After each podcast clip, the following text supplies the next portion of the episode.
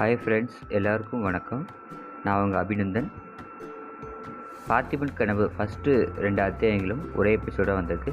I am very sorry for that so இந்த எபிசோட்லேருந்து ஒவ்வொரு எபிசோடும் ஒவ்வொரு அத்தியாயங்களை பிரிச்சுட்டு ஒவ்வொன்றா அவங்களுக்கு கொடுப்பதில் நான் கடமைப்பட்டிருக்கேன்.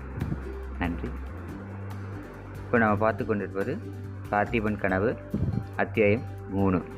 பல்லவ தூதர்கள். பொன்னனும் வள்ளியும் தங்கள் குடிசையின் கதவை பூட்டிக் கொண்டு உறையூரை நோக்கி கிளம்பினார்கள். அவர்கள் வசித்த தோணித்துறையிலிருந்து உறையூர் மேற்கே ஒருக்காத தூரத்தில் இருந்தது. அந்த காலத்தில் அதாவது சுமார் ஆயிரத்தி முந்நூற்றி ஐம்பது வருடங்களுக்கு முன்பு செந்தமிழ் நாட்டில் ரயில் பாதைகளும் ரயில் வண்டிகளும் இல்லை. மோட்டார் வண்டிகளும் தார் ரோடுகளும் இல்லை. இவையெல்லாம் அந்த நாள் உலகத்தில் எங்கள் நாட்டிலுமே இல்லை கிடையாதுங்க. அரசர்களும் பிரபுக்களும் குதிரைகள் மீதும் யானைகள் மீதும் ஆரோகணித்து சென்றனர். குதிரை பூட்டிய ரதங்களிலும் சென்றனர். மற்ற சாதாரண மக்கள் நாட்டு மாட்டு வண்டிகளில் பிரயாணம் செய்தார்கள். இந்த வாகனங்கள் எல்லாம் போவதற்கு விஸ்தாரமான சாலைகள் அமைக்கப்பட்டிருந்தன. குளிர்ந்து நிழல் தரும் மரங்கள் இருபுறமும் அடர்ந்து வளர்ந்து அழகான சாலைகளுக்கு சோழவள நாடு அந்த காலத்திலேயே பெயர் போனதாயிற்று. அந்த சாலைகளுக்குள்ளே காவிரி நதியின் தென்கரையோரமாக சென்ற ராஜபாட்டை மிகவும் பிரசித்தி பெற்றது. இந்த ராஜபாட்டை வழியாகத்தான் பொன்னனும் வள்ளியும் சோழ நாட்டின் தலைநகரமான உறையூருக்கு புறப்பட்டு சென்றார்கள். சோழ நாடு அந்த நாளில் தன்னுடைய புராதான பெருமையை இழந்த ஒரு சிற்றரசாகத்தான் இருந்தது. தெற்கே பாண்டியர்களுக்கும் வடக்கே புதிதாக பெருமையடைந்திருந்த பல்லவர்களுக்கும் சோழ நாட்டை நெருக்கி அதன் பெருமையை குன்ற செய்திருந்தார்கள். ஆனால் சோழ நாட்டின் வளத்தையும் வன்மையையும் அவர்களால் ஒன்றும் செய்ய முடியவில்லை. அந்த வளத்துக்கு காரணமாக இருந்த காவேரி நதியும் அவர்களால் கொள்ளை கொண்டு போக முடியவில்லை.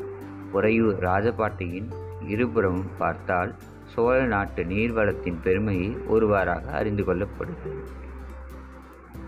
ஒரு புறத்தில் கரையில் முட்டி அலை மோதிக்கொண்டு கம்பீரமாய் சென்ற காவிரியின் பிரவாகம் ஆற்றுக்கு அக்கறையில் நீலவானத்தை தொட்டு கொண்டிருந்த அடர்த்தியான தென்னை மரத்தோப்புகளின் காட்சி.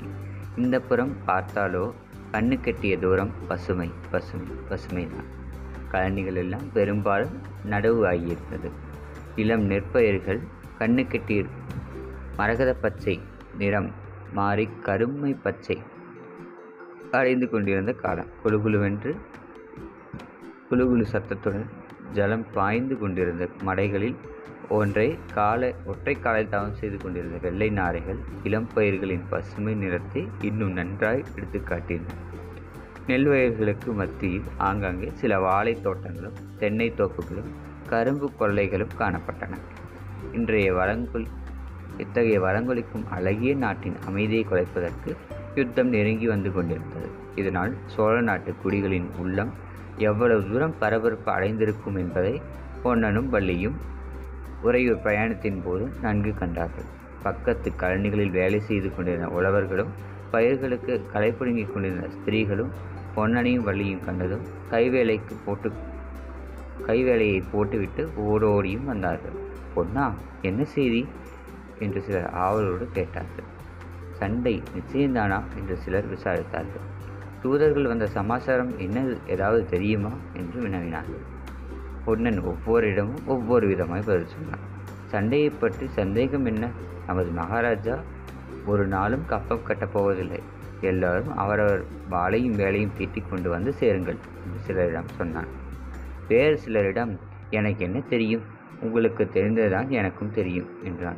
அவர்கள் அவர்கள் நன்றாயிருக்கிறது பொன்னா உனக்கு தெரியாமல் இருக்குமா? சோழ நாட்டுக்கே இப்போது முக்கிய மந்திரி நீதானே? உனக்கு தெரியாத ராஜ ரகசியம் ஏது? என்றார்கள். அப்போது வள்ளி அடைந்த பெருமையை சொல்ல சொல்லிக்கொள்ள முடியாது. ஆனால் வேறு சிலர் பொன்னா மகாராஜா யுத்தத்துக்கு போனால் நீயும் போவாயோ இல்லையோ? என்று கேட்டபோது வள்ளிக்கு ரொம்ப எரிச்சலாக இருந்தது. அவர்களுக்கு அது என் இஷ்டமா? மகாராஜாவின் இஷ்டம் என்றான் பொன்னன். அவர்கள் போன பிறகு வள்ளியிடம் பார்த்தாயா வள்ளி நான் யுத்தத்துக்கு போகாமல் இருந்தால் நன்றாக இருக்குமா? நாலு பேர் சிரிக்க மாட்டார்களா? என்றான். அதற்கு வள்ளி உன்னை யார் போக வேண்டாம் என்று சொன்னார்கள்? மகாராஜா உத்தரவு கொடுத்தால் போ என்னையும் அழைத்து கொண்டு போ என்றுதானே சொல்கிறேன் என்றார் இப்படி வழியெல்லாம் பொன்னன் நின்று நின்று கேட்டவர்களுக்கு மறுமொழி சொல்லி கொண்டு போக வேண்டியதாயிருந்தது. உறையூர் கோட்டை வாசலை அணுகிய போது அஸ்தமிக்கும் நேரம் ஆகிவிட்டது. அவர்கள் வந்து சேர்ந்த அதே சமயத்தில் கோட்டை வாசல் திறந்திருந்தது. உள்ளே இருந்து சில குதிரை வீரர்கள் வெளியே வந்து கொண்டிருந்தார்கள். முதலில் வந்த வீரன் கையில் சிங்கக்கொடியை பார்த்ததும் அவர் அவர்கள் தாம் மத்தியானம் உறையூருக்கு சென்ற பல்லவ தூதர்கள் என்பது பொன்னனுக்கு தெரிந்துவிட்டது. இருவரும் சிறு சிறிது ஒதுங்கி நின்றார்கள். கோட்டை வாசலை தாண்டியதும் குதிரைகள் காற்றிலும் கடிய வேகத்துடன் பறக்கத் தொடங்கின. அவற்றின் கார் குழம்பின் உறுதி மறையும் வரை அவை சென்ற திசையிலேயே பார்த்து கொண்டிருந்து விட்டு பொன்னனும் வள்ளியும் கோட்டை வாசல் வழியாக புகுந்து உள்ளே நகருக்குள் பிரவேச பிரவேசித்தார்கள். நகரின் வீதிகளில் ஆங்காங்கே கும்பல் கும்பலாக ஜனங்கள் நின்று பேசிக் கொண்டிருந்தார்கள். ஒரு கும்பலில் ஓரத்தில் பொன்னனும் வள்ளியும் போய் நின்றார்கள். பல்லவ தூதர்கள் வந்தபோது ராஜசபையில் நடந்த சம்பவங்களை ஒருவன் வர்ணித்து கொண்டிருந்தான். ஆஹா அந்த காட்சியை நான் என்னவென்று சொல்லப் போகிறேன்? மகாராஜா சிங்காசன சிங்காதனத்தில் கம்பீரமாக உட்கார்ந்திருந்தார். இளவரசரும் மந்திரி சேனாதிபதி எல்லோரும் அவர்களுக்குரிய இடத்தில் உட்கார்ந்திருந்தார்கள். எல் பூட்டால் எல் விழுகிற சத்தம் கேட்கும். அந்த மாதிரி நிசப்தம் சபையில் கூடிக்கொண்டிருந்தது. தூதர்களை அழைத்து வாருங்கள் என்று மகாராஜா சொன்னார். அவருடைய குரலில் எவ்வளவு வேகம் ததும்பிற்று இன்றைக்கு தூதர்கள் வந்தார்கள்.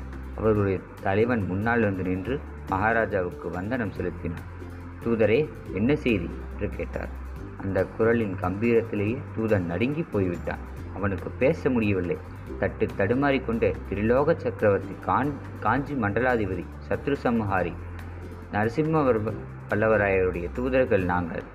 என்று அவன் ஆரம்பிக்கும் போது நம்முடைய அரண்மனை விதூஷிகன் குறுக்கிட்டான். தூதரே நிறுத்தும். எந்த திருலோகத்திற்கு சக்கரவர்த்தி? அதல்ல ஸ்தல பாதாளமா? இந்திரலோக சந்திரலோக யமலோகமா? என்றான். சபையில் எல்லோரும் கொல் என்று சிரித்தார்கள். தூதன் பாடு தூதன் பாடு திண்டாட்டமாய் போய்விட்டு அவனுடைய உடம்பு நடுங்கிற்று.